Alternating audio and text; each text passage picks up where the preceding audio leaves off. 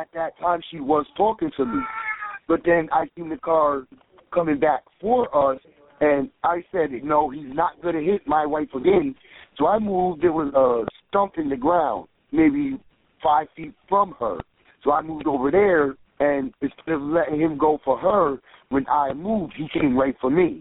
And he came for me this time. Next thing you know is, I don't know what happened. I just got up and slid off the top of the car. My shoulder went through the windshield, and my hand